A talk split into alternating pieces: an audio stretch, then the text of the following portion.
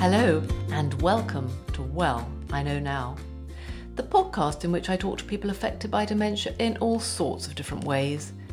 We chat about what they know now, what they wish they'd known earlier, and what their experience has taught them about dementia, about life, about anything and everything.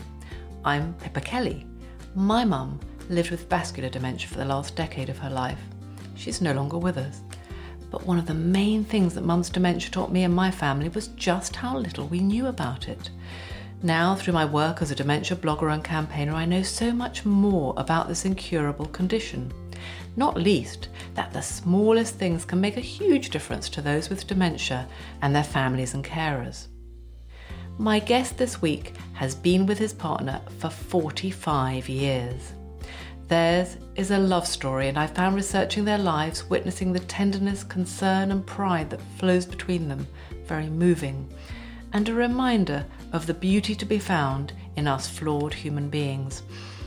But their story also has an ugly side. For much of their lives, these two individuals have been the victims of prejudice, rejection, violence, even. And one of them still bears the visible scars. The unseen emotional cuts run deeper still and have lingering consequences. Five years ago, one of them was diagnosed with dementia. He can no longer speak, he loses his way. My guest, his lover of almost half a century, holds his hand to guide him. The painful irony is that for decades into their relationship, this couple daren't hold hands in public because they're both men. Now, in different ways, they find themselves yet again confronted with discrimination. It's not aggressive this time or even intentional but it's there, in the preconceptions voiced as they attend countless medical and social care appointments, where they are routinely assumed to be father and son or a carer and his charge. In constantly explaining who and what they are, they face a sort of endless coming out. They are Mike Parrish and Tom Hughes, and I would love to have chatted to both of them, Tom is now non-verbal, and in these strange COVID 19 times, it simply didn't work when we tried to include him in the podcast. It's so sad, but it reveals the stark truth about dementia. It's a progressive disease, and there's no getting around that. But as Mike and I talk, Tom is never far away. In fact, Mike says he and Tom are true soulmates, telling me about the Greek myth that lies behind the phrase that we humans were originally created with four arms, four legs, and a head with two faces. But Zeus split us in two, so we're all searching for our other half to complete us, and this is how he sees himself and Tom. I was struck by the power of that myth, Mike says. When the two halves meet, there's an unspoken understanding of one for the other. They're unified, there's a great joy about it. And this was what we both felt when we met and still do. I can really see this when I watch the pair of them and hear it as Mike speaks of Tom. Just four years ago, in 2016, the two men married. Strange, almost unbelievable to think that when they first moved in together in 1975, aged 20, they were living illegally. Eight years earlier, their very sexuality, their gayness, was deemed a criminal offence. It was in 2008 that Tom, an NHS pensions manager with an astute mathematical brain, began to experience memory problems. Five years earlier, he'd been diagnosed with HIV, but medication had kept him well. However, by 2011, his worsening symptoms, including trouble understanding new tasks, forced him to retire. There were other signs that things weren't quite right. Teaspoons continually went missing. It transpired Tom was throwing them away, while bottles of hand wash kept appearing. At one point, there were 23 under the sink. Finally, when they went out to a restaurant and Tom ordered only for himself, Mike knew he could no longer ignore the signs, and in 2015, Tom was diagnosed with HIV associated neurocognitive disorder, or HAND, a very rare form of dementia. Soon afterwards, Mike gave up his job with the fire brigade to care for him, experiencing what he describes as a tsunami of shock and grief. It's been through telling their story that he and Tom have found a way to move on they started by sharing their experiences with dementia support groups and were soon invited onto national television and radio to speak at universities, hospitals, care homes. Being a same sex couple experiencing dementia proved relatively rare. Mike felt a responsibility to reach out to others. It turned out to be of huge benefit to all. There's a powerful, positive outcome from storytelling, says Mike. It comes from the hope that what you're doing may help others. and it also gives a sense of normalisation, validation, and the strength to carry on. Well, as a storyteller myself, Mike, you could have taken those words right out of my mouth, and I'm absolutely delighted to welcome you onto Well, I Know Now. I know that Tom's with you there down in Somerset, and it's so, so sad that he can't join in with our chat today. But yours is very much, in fact, it's nothing if not the story of you both, and it's a wonderful, life affirming one. So, could you just tell us first how it all started and where and how you met and fell in love? Yeah, absolutely. And and hello, Pippa. Yes, the story started with both of us leading our lives independently as young gay men, but unclear about where our paths would lead. And back in 1975, and before, of course, access to support and services was extremely rare. And I happened to be on a, a tube train and there was a sticker that clearly one of the people in the organization had put up for people like me, mm. which invited me to contact a, a group called Icebreakers, mm. who held Sunday tea parties. And by doing that, they invited people who thought they might be gay, who may have these feelings, to come along and talk to other like minded people. Mm. And in doing that, a couple of weeks, attended a couple of Sunday tea parties and met some amazing people. And mm. for me, it was amazing because I'd never really knowingly met another gay person. That was the experience. And the only visible sign of gay people was from television performances and theatre or books. And like dramatisms of anything, you know, they're not necessarily the real mm. deal. Mm. And so I was uh, pleasantly surprised that people were all fairly very very much like me and yeah. that was a wonderful feeling yeah and uh, sitting on a, a, chair taking a cup of tea in hand yeah. it was a long sofa with three or four people on it and i happened to look to my right and saw tom as i didn't know him then but yeah. looking back and smiling in the in the way that he does yeah. still he does still, uh, completely yeah. absolutely disarming kind of yeah uh, lovely smile it is after that we spoke and uh, after that meeting, we decided to, to meet up again for food and for a, meal. And thereafter, that's the story. It just, uh, we got together, found a place to live after about six months mm. together, and mm. we've been together for ever since. I know it really was a bit of a coup de foudre, wasn't it? I mean, it was a, just a immediate. He was the one, and you were the one for him, and yeah, I mean, beautiful story. And so you had had some good times, didn't you? You were um, Tom had come down from Glasgow, where he'd been in the Merchant Navy and and then he became, as I said, a pensions manager with the NHS. And you, what were you doing then, uh, Mike? At that specific time, I was I joined the uh, Greater London Council as a clerk and uh, moved around a bit, trying to f- sort of try different sorts of work, and that became a lifelong career. Mm. After the Greater London Council was disbanded in 1986, I then joined the London Fire Brigade and uh, worked there until my retirement.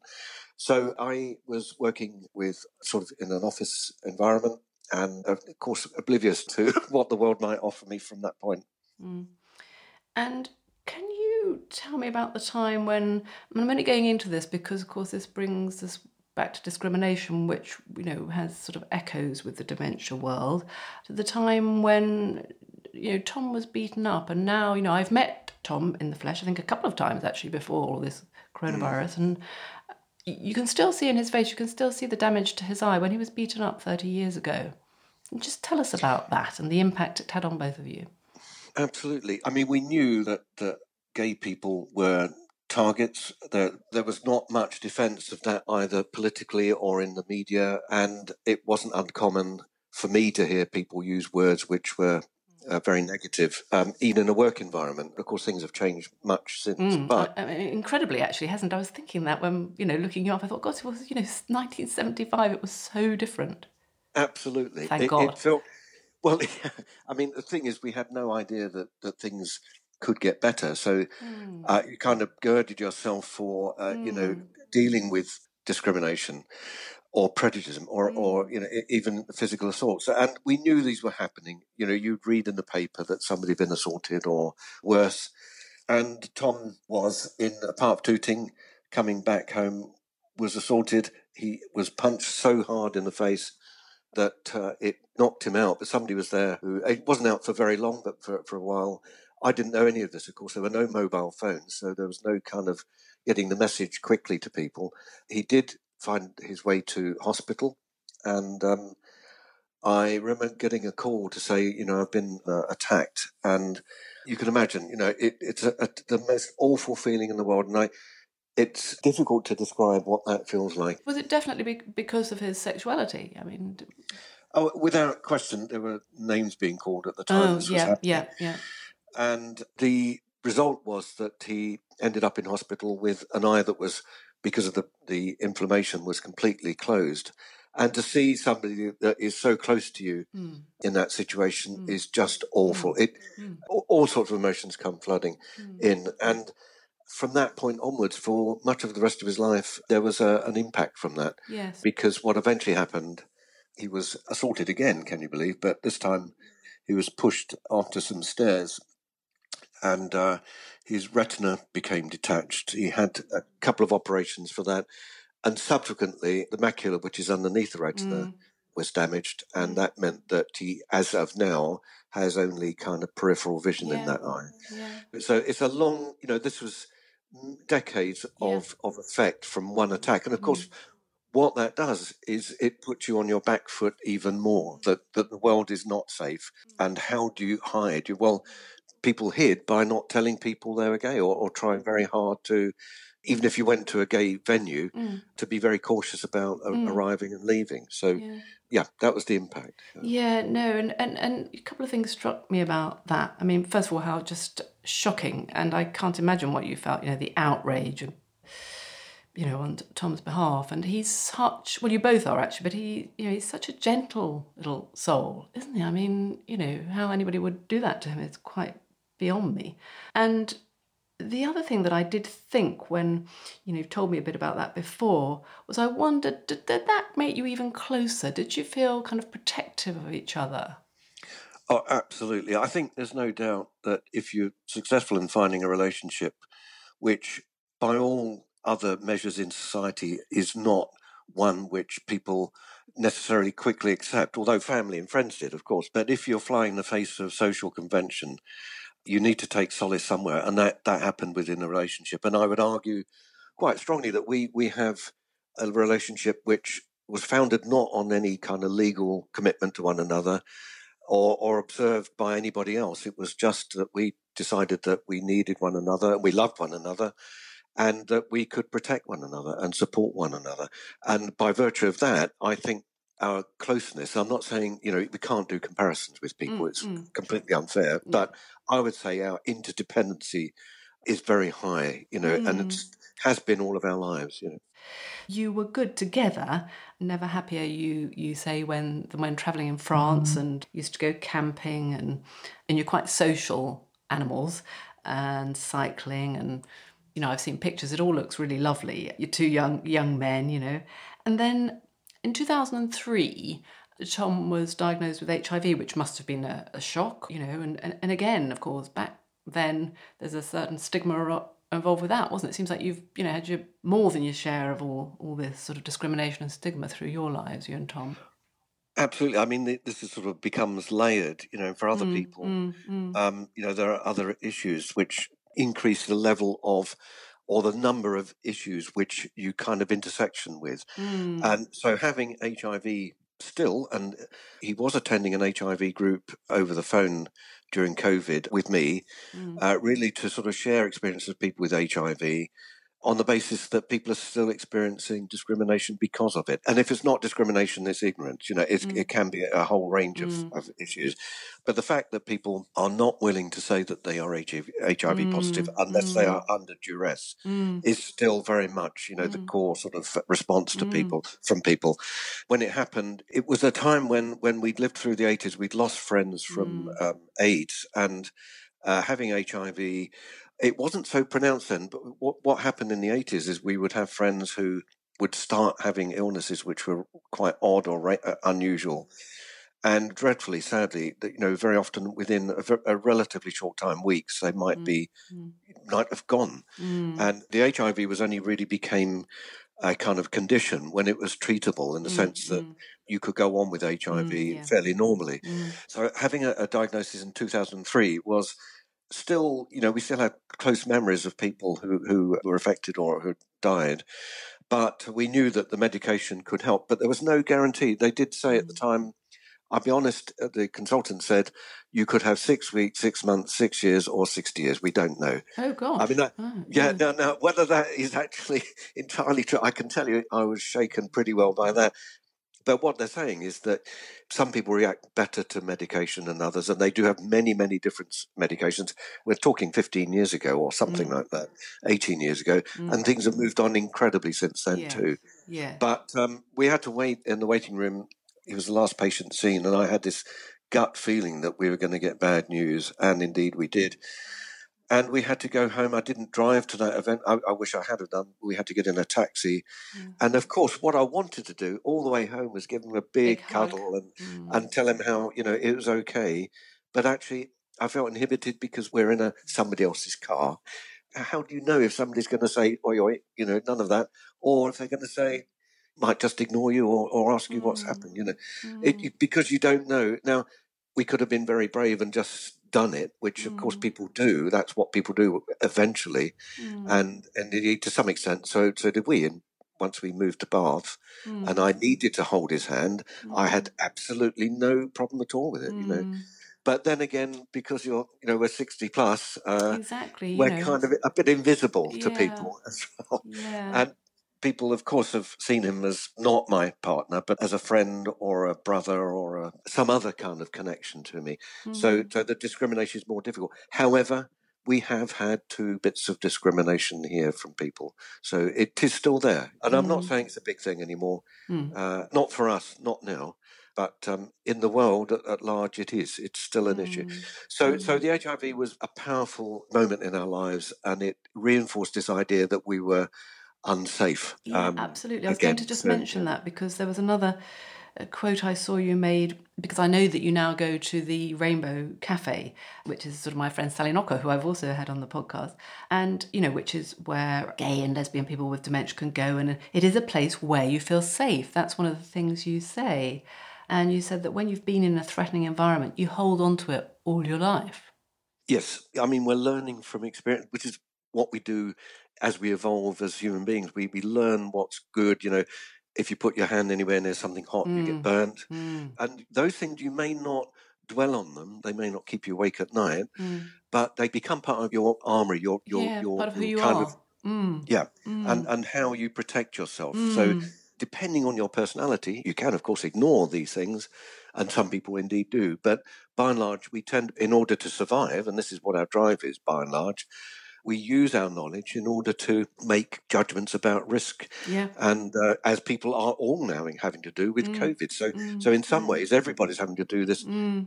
risk judgment all of the time. But, but as a gay person mm. in those early days, it was a bit more unique to us, but yes. certainly others yes. as well. But. Yes, no, because we are all now living in that. You know, I, I was saying to a friend, it's this constant low level anxiety, isn't it? And yeah, uh, yeah, and it, it's really draining. Actually, I've found. You know, you don't you're not aware of it, but then you get I think you do get more tired and everything's so a little bit odd. A friend of ours would have lost his job because of it. We mm. had people thrown out of their family homes mm. because mm. of it. Mm. Indeed, to some extent, that's what happened with Tom. It was a disagreement that led to him joining the Merchant Navy and, and trying to leave uh, the bad world behind. Right. But um, we also, I mean, I also experienced this, as did he, at work. So somebody mm. said to mm. me once, made sure, I don't know whether he made sure I was alone, but I was mm. in the sort of stairwell where the lifts were. And he just said to me casually, We're a bit worried about you, Michael, because you're not married.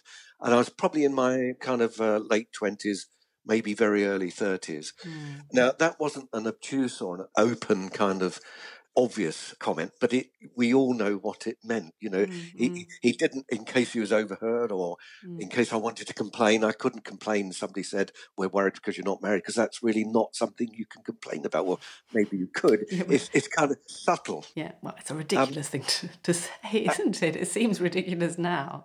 It does, but of course, then you have to go in the next day, yeah. and you know that's been said, and you don't know who else he, he may have mm, told and mm, who else and may being said think behind that you're back. gay as well. Mm, yeah, yeah. mm, mm. And, and hence, I think this is where the argument, uh, which I think is the right one, is that actually the best thing you can do is as soon as it's practicable and and, and appropriate. And of course, it is much, much different today. Mm, yeah, then it's yeah. not a bad idea to say, by the way, everybody, I'm gay. And Yeah, I- yeah. eventually I did, you know, Yeah. because it stops that. yeah. It stops that sort of uh, guesswork and, and uh, but it is, you know, so you could be at home and you'd be worried about people who knock on the door.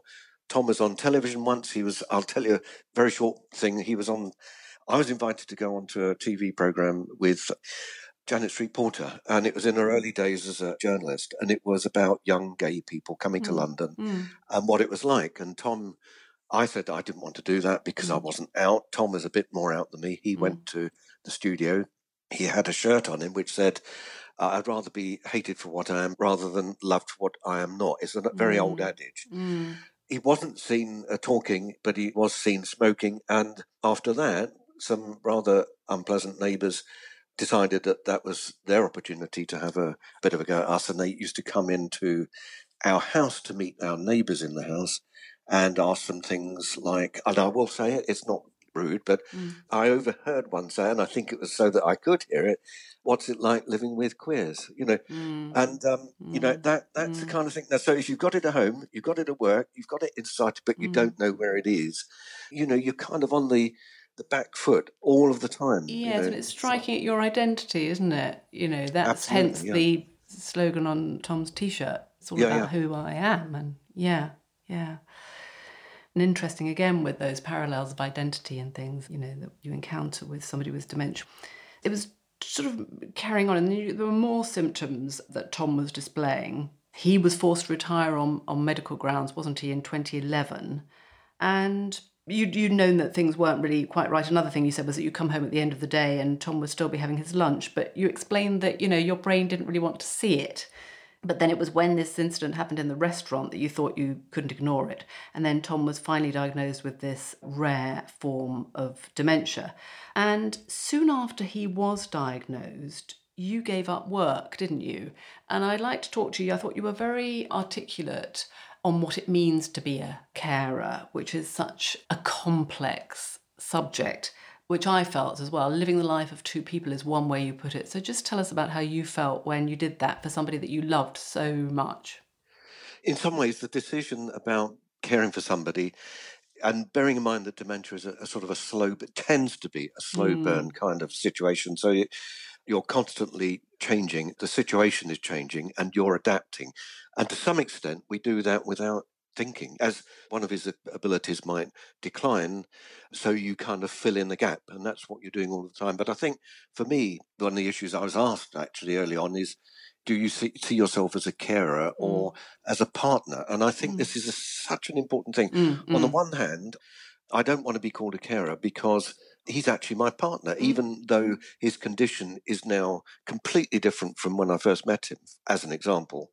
He's still the same person, and I Mm. still love him, and we still mm, enjoy things together, and so on. Um, and so nothing has changed about that. The only thing is that his abilities have changed around that. However, in order to function for him it most effectively, in other words, to get the support that I need in order to do that, indeed the sort of support that he needs indirectly from other people outside, I have to call myself a carer. So, what I think a lot of people resist it on the basis that, for that reason, that, that it, it kind of denies the fact that there is a loving relationship there, or it reduces it in some way. mm, mm, Um, however, I do think that in order to do the job properly, if you see it like that, then you have to do that. You have to take on the formal role and the title of the role because that's the only way you're going to get access to services effectively. And to identify yourself like that also means that your mind is open to the things that you need in order to do the care. That's And of course, that's Mm, but not all of that is innately, you know, obvious. My experience in the past three, four, five years has been relentless research, trying to find things Mm. out because the, support for people with dementia and people caring for them is not a proactive process. It is one where you as the carer or the person looking after somebody has to really just do all the footwork in order to get the things that you need. And it's a long learning process. You can get advice and tips and signposting and all the rest of it, but actually you've got to just make it your job mm, to learn about what you need to know in order to do it. When you're confronted with a day job which is becoming full time, not your normal sort of working job, but a Mm, care mm. job, the strains on the amount of uh, and stress goes upwards because you need to still do the caring as well as maybe have a, a sort of do all the preparation for um, medical appointments, all of the the sitting with him at every single one of those, every phone call, you're stretching yourself all of the time. And so I think the issue is that he can't successfully continue with good health without me saying, yep, okay, I am both your partner and your carer. So maybe that's the compromise is to accept both roles uh, and mm. with those titles, you know. Mm, mm, mm, well, that's very well explained, actually, because I think it's a funny little word, isn't it?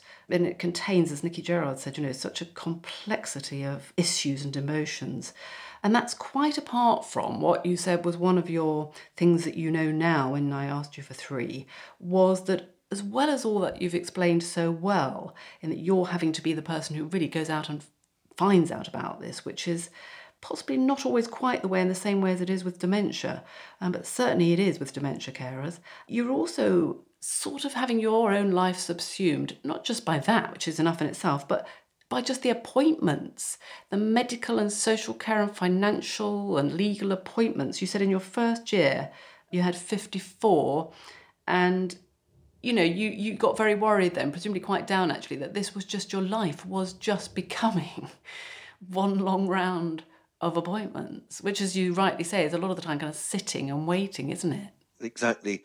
I did start totaling them up as each year passed on the basis that I needed to reflect on this because mm. this was something which I thought was almost unmanageable. The impact on it. Mm. I have to say, very early on, this idea that, that I had any kind of um, goals in my own life for me yeah. personally, you know, yeah. nurturing my own interests and, mm. and so on.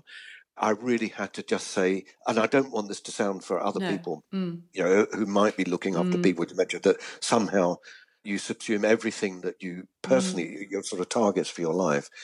But um, it is a full time job when mm. you get to somebody in Tom's condition. Mm. And I think the expectation is that you're going to spend your, almost all of your time, not endlessly, but most of it is going to be targeted at the person you care for. So that the 54 appointments, it's not only was I going to, I was having to explain to each and every one of them personally our background, the fact that mm. we're two men. And mm. by the way, he's not my father, he's mm. not my brother. Mm. And then you go into you know all of these historical health issues, and I know we all do this when we have a, mm. a, a but normally you only do that for yourself, and that's a new lesson: is to learn how to convey all of this information to the people that you want to support mm. him or your partner or the person you're caring for. And uh, in doing that, you progressively lose the time that you need in order to develop any interest. And I, I have an interest in music and art, and I do get a bits of time, and I do do some, but to get quality time away from him now, not early on, mm. is very difficult. I, I, there's a great deal of guilt if I mm. leave him for to do a Zoom meeting. Mm. Uh, for you know a, an hour or two hours or more, mm. it's often not more. You know, I finish that and I feel there's a, a, level of guilt, you know, even if he doesn't express it, and he won't, mm. but I feel guilty. So, so you mm. have to deal with that as well. You know, it's uh, an extraordinary. Oh, I think guilt is the constant companion of the care. Yeah, yeah, isn't it? Mm, it yeah. is. Yeah. So, so yeah. Mm, but yeah. I know you've also said that you want him to remain at home, and there was another very nice quote you gave actually about why. Oh, here it is because if, if he ever did have to go into care, how can I be sure that they understand and love him as much as I do? You're resisting letting go because who can substitute for me the person he's lived with for 40 years? And then, of course, overlaying that, you have got that little niggling question and will the care home discriminate because he's gay? Absolutely. And I think I'm not saying it's unique to us by any means. And, and I think all of the work that we've done in connection with the presence of LGBT people in these environments progressively in terms of care, support, medical, health, social services, and so on, is not to get more or better from them. It's just mm, to get mm. to at least be given the opportunity to have the same and parity. And, mm. a parity. And it, mm. but sometimes, if you're in a minority, you've got to kind of kick a bit, harder, a bit harder, in order to be sure that you are there. And of course, all of that is is very much. Um, it's how you perceive things, of course. Mm. Now, I, have met so many amazing people in this mm. whole journey. Mm. I can't tell you. I mean, that could be a story in itself. Uh, mm. the astounding love and compassion that people have. For example, feeding him in in a local pret that we mm. have in Bath, mm. and I'm feeding him uh, his hot meal, and a couple at the table next to us say such wonderful beautiful, supportive words, and and I can't tell you how that actually feeds you. That kind of mm. gives you that urge and that sort of sense that you're doing the right thing. And mm, it, it's, it's emotional good. nourishment, isn't oh, it? It's, it's wonderful. Huge. I mean, yeah. it's so undervalued. Absolutely, and as I say, we've managed to get this in so many different environments, which is fantastic. But but my thought of him leaving me in any capacity, even mm.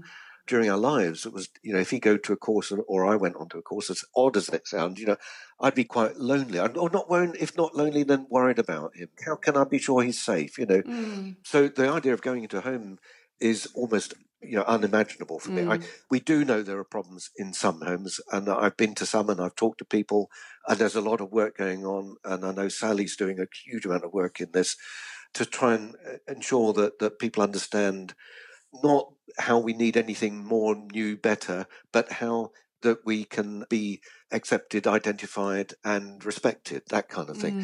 Mm, mm. Uh, but I'd still worry about that hugely. And I'd worry that he wouldn't see my face, he wouldn't feel safe himself, and particularly because he can't. Uh, vocalize that even well, more so. You that know, makes him so, very vulnerable, doesn't it? Extremely, yeah. So, so it is very hard, and I, I've committed absolutely to have him at home you know, as long as it isn't of any disbenefit to him mm. Uh, mm. during this situation. And uh, again, something that I would say to other people is to think about maybe certainly community nurses are, are an amazing uh, yeah. resource for us now, yeah.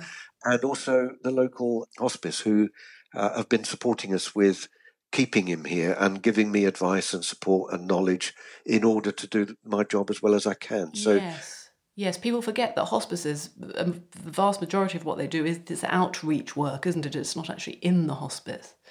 Absolutely. Mm, they're, they're fantastic. Yeah, yeah. Mm, so I'm glad you're getting support there, Mike. That's really good. And sticking with some of the positives, because I didn't want this to be too negative, you found this sort of salvation in a way through sharing your story, through telling your story, and how it's given you a validation and, you know, the you feel you can hopefully make a difference and have an influence. And you mentioned there that it's really had a positive impact on you, that because you don't feel frightened about anything anymore. You were saying for the first time it's taken you till you're into your 60s to actually feel that. Explain some of that. and It's a revelation to have, and it might be some people think, well, I don't understand what you mean being frightened all of your life. Mm. But actually, fearful is probably as, as good a word. Mm, but mm. there a point came, which, and I'll go into the sort of the background to it, but the point came when I just reflected on myself and thought, Joan, for the first time, I'm not holding my stomach tight. I'm not gripping my hands together. I'm not worrying about who's going to knock at the door or mm. make a phone call or, or, I didn't worry about anything. And part of that is because Tom's condition to look after somebody, it becomes not so overwhelming that I'm not thinking about those things, but the priority, my heart and my energy and everything I have is about supporting him. So I feel as a protector as much as anything, mm. but but also that I'm much less caring of the negativeness because I've got something so much more important than that in my life. It, it's becoming unimportant. But yeah, absolutely. And the road to that, the path to that has been mentioned a little bit about the support we've had. We have had the most amazing support, which keeps coming back, you know, even now to comment on how things are for us, to tell our story, to try to articulate how it's been for us. And that's partly because, for me personally, it was that when we started our journey, there were no obvious places for LGBT people to go. And I won't mention the organisation, but I with dementia, a, you mean? Yeah, with dementia. Mm. Um, when I went to quite a, a well known organisation and looked up their literature, I found just a couple of paragraphs, quite mm. literally, mm. about LGBT mm. people and how they should be mm. cared for or, or looked after or, or, or, reflected on, you know. And I thought it was not right. And then I thought, actually, if you do the maths, if you've got nearly a million people with with mm, um, mm, dementia in the country, mm. and who knows, it, it's around that figure, a bit mm, less at the mm. moment. Absolutely, yeah. And then just do the quick maths on terms of the numbers of LGBT people likely. We're looking at for just gay people alone, probably you know, 60,000 to mm. 80 or 100,000 people, mm. mm. sorry, to LGBT people. Mm.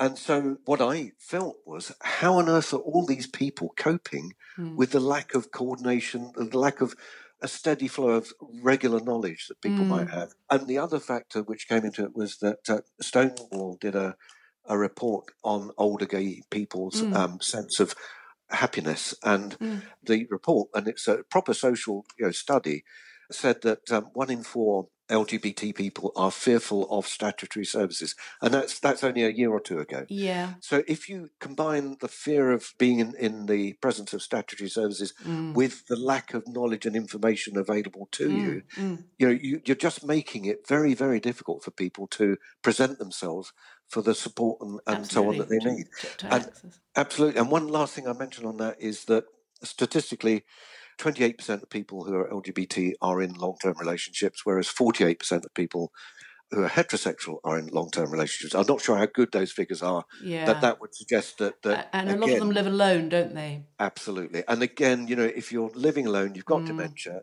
your family or, or friends, whoever's helping you, Mm, they need to be really good advocates in order Mm. to get you the support that you need. mm. But for me, that became our kind of quest in a way, as well as just going and doing what we needed to do. And by doing that, we've met so much support. We've met so many people who've been incredibly helpful. And not only that, that things now are different. There have been major national projects by a number of organisations Yes. um, to make available routes through to LGBT people that they can feel initially, you know, particularly safe to do so, and that there's information that they can access, and they're also protected by the law. You need to sort of make all these things available to people. Yes. I think you're doing a, a brilliant job, Mike, because I have to say, I can't remember when we first kind of had a proper conversation. I think it was for a piece I was writing. And I think it comes back again to, you know, ignorance on people's part and a lack of knowledge. Because to be perfectly truthful, I'd always try and be as truthful as I can. I think my initial thought was ignorant as it was until I talked to you. But why would you need to be differentiated?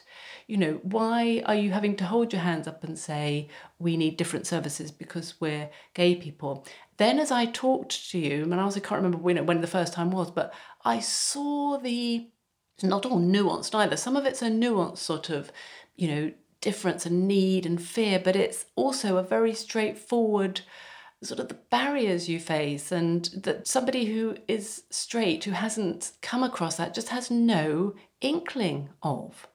You know it's, it's ignorance is a bit like the whole dementia thing you know you you don't find out about it you don't know about it so you sort of don't give much thought to it. And then when you talk to somebody who's got dementia or not that i'm comparing them but you know it's this ignorance about a subject and the preconceptions that you get about it. And then actually when you meet somebody who tells you about it you think well I didn't know that, and I didn't know that. And most of the time, it's what you don't know, and it's um, the great unknowns, isn't it? It's not knowing what you don't know. Well, a lot of it comes down to assumptions, and that isn't malign in any way. yes, It is, exactly.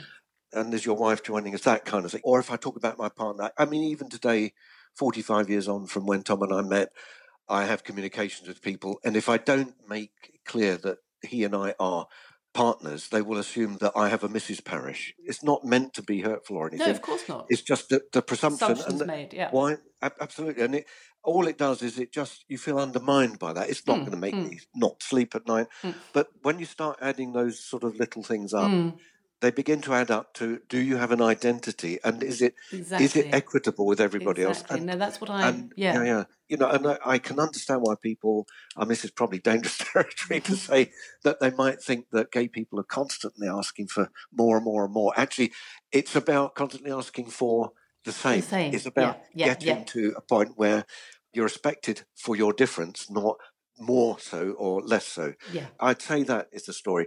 And it, it's going to take a long time. We've, I mean, Mm. Tom and I are one generation, Mm. and we've seen enormous Not changes. yeah, you know, yeah, that's and true. so, and younger people now, we know younger people who are gay, and their experience of it is utterly different. Yes. You know, it's everywhere. Yes. It's valid.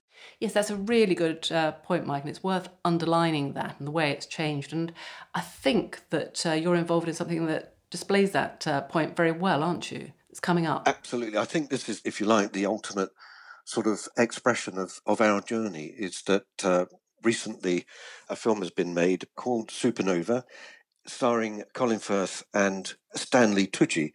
So it's a mainstream film about a gay couple where one of them is living with dementia. Right. And I think this is the sort of golden chalice for us in a way because it's it is a reflection of to some extent of our life.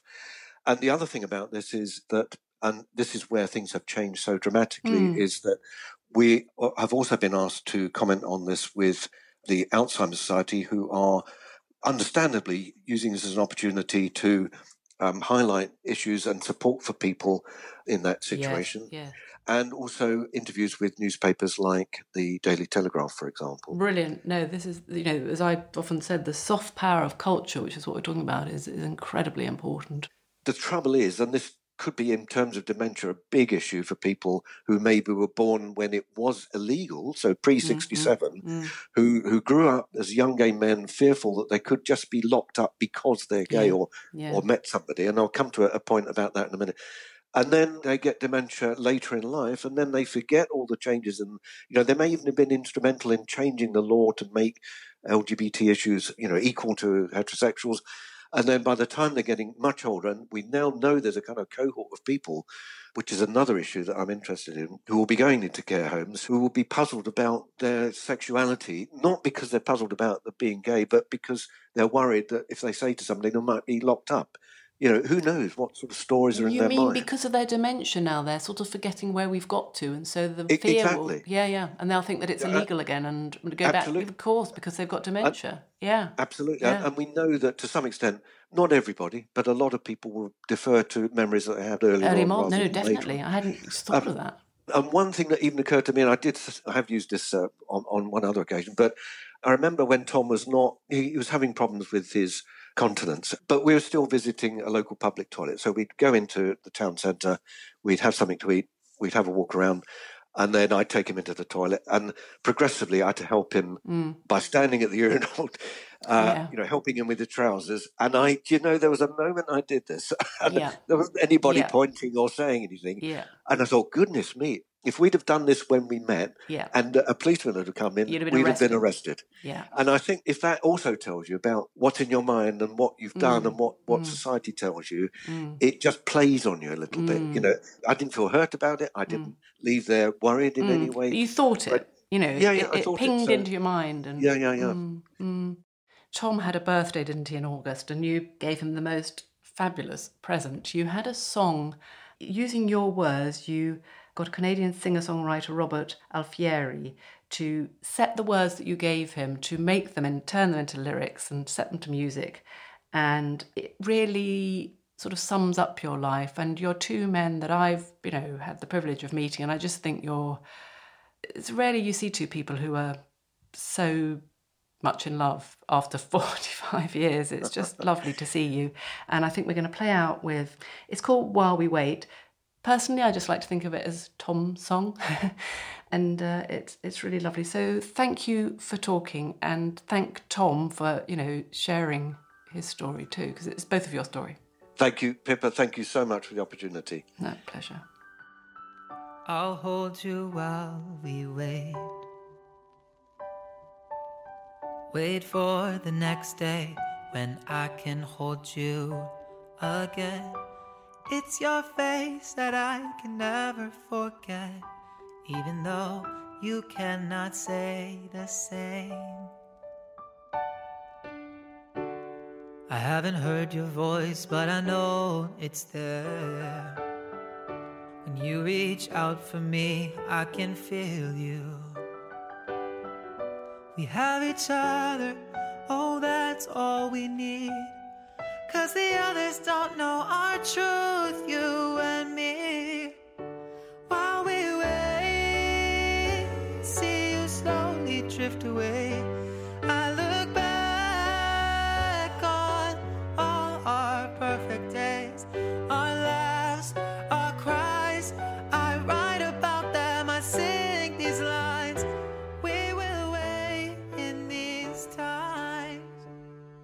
Mike and I were very worried about excluding Tom from this podcast, but he was there with us. I don't know if you felt it as much as I did, but with Mike comes Tom. As Mike said, my heart and my energy and everything I have is about supporting him. Through their 45 years together, the prejudice, stigma, violence, and then illness, first in the form of HIV and now dementia, has drawn them ever closer. Their love, a love that once dared not say its name, really does seem to conquer all.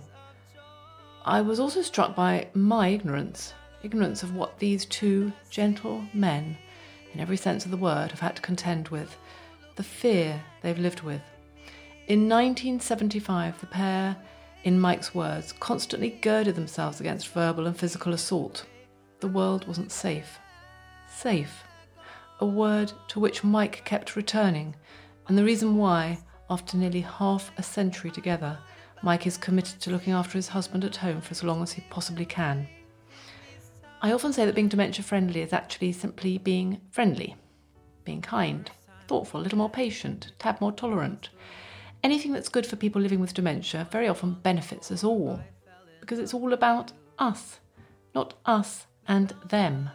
Whether it's us without dementia or us who aren't gay, and the rest of them, whoever they are. We're all human, and we all need one another. Think about the comfort Mike drew from a stranger's kind words at Pret a Manger in Bath. After our chat, I felt I knew quite a bit more about what it is to care for someone with dementia who happens to be gay, and a whole lot more about what it means to love someone else. Really love them. Thank you, Mike. And thank you, Tom.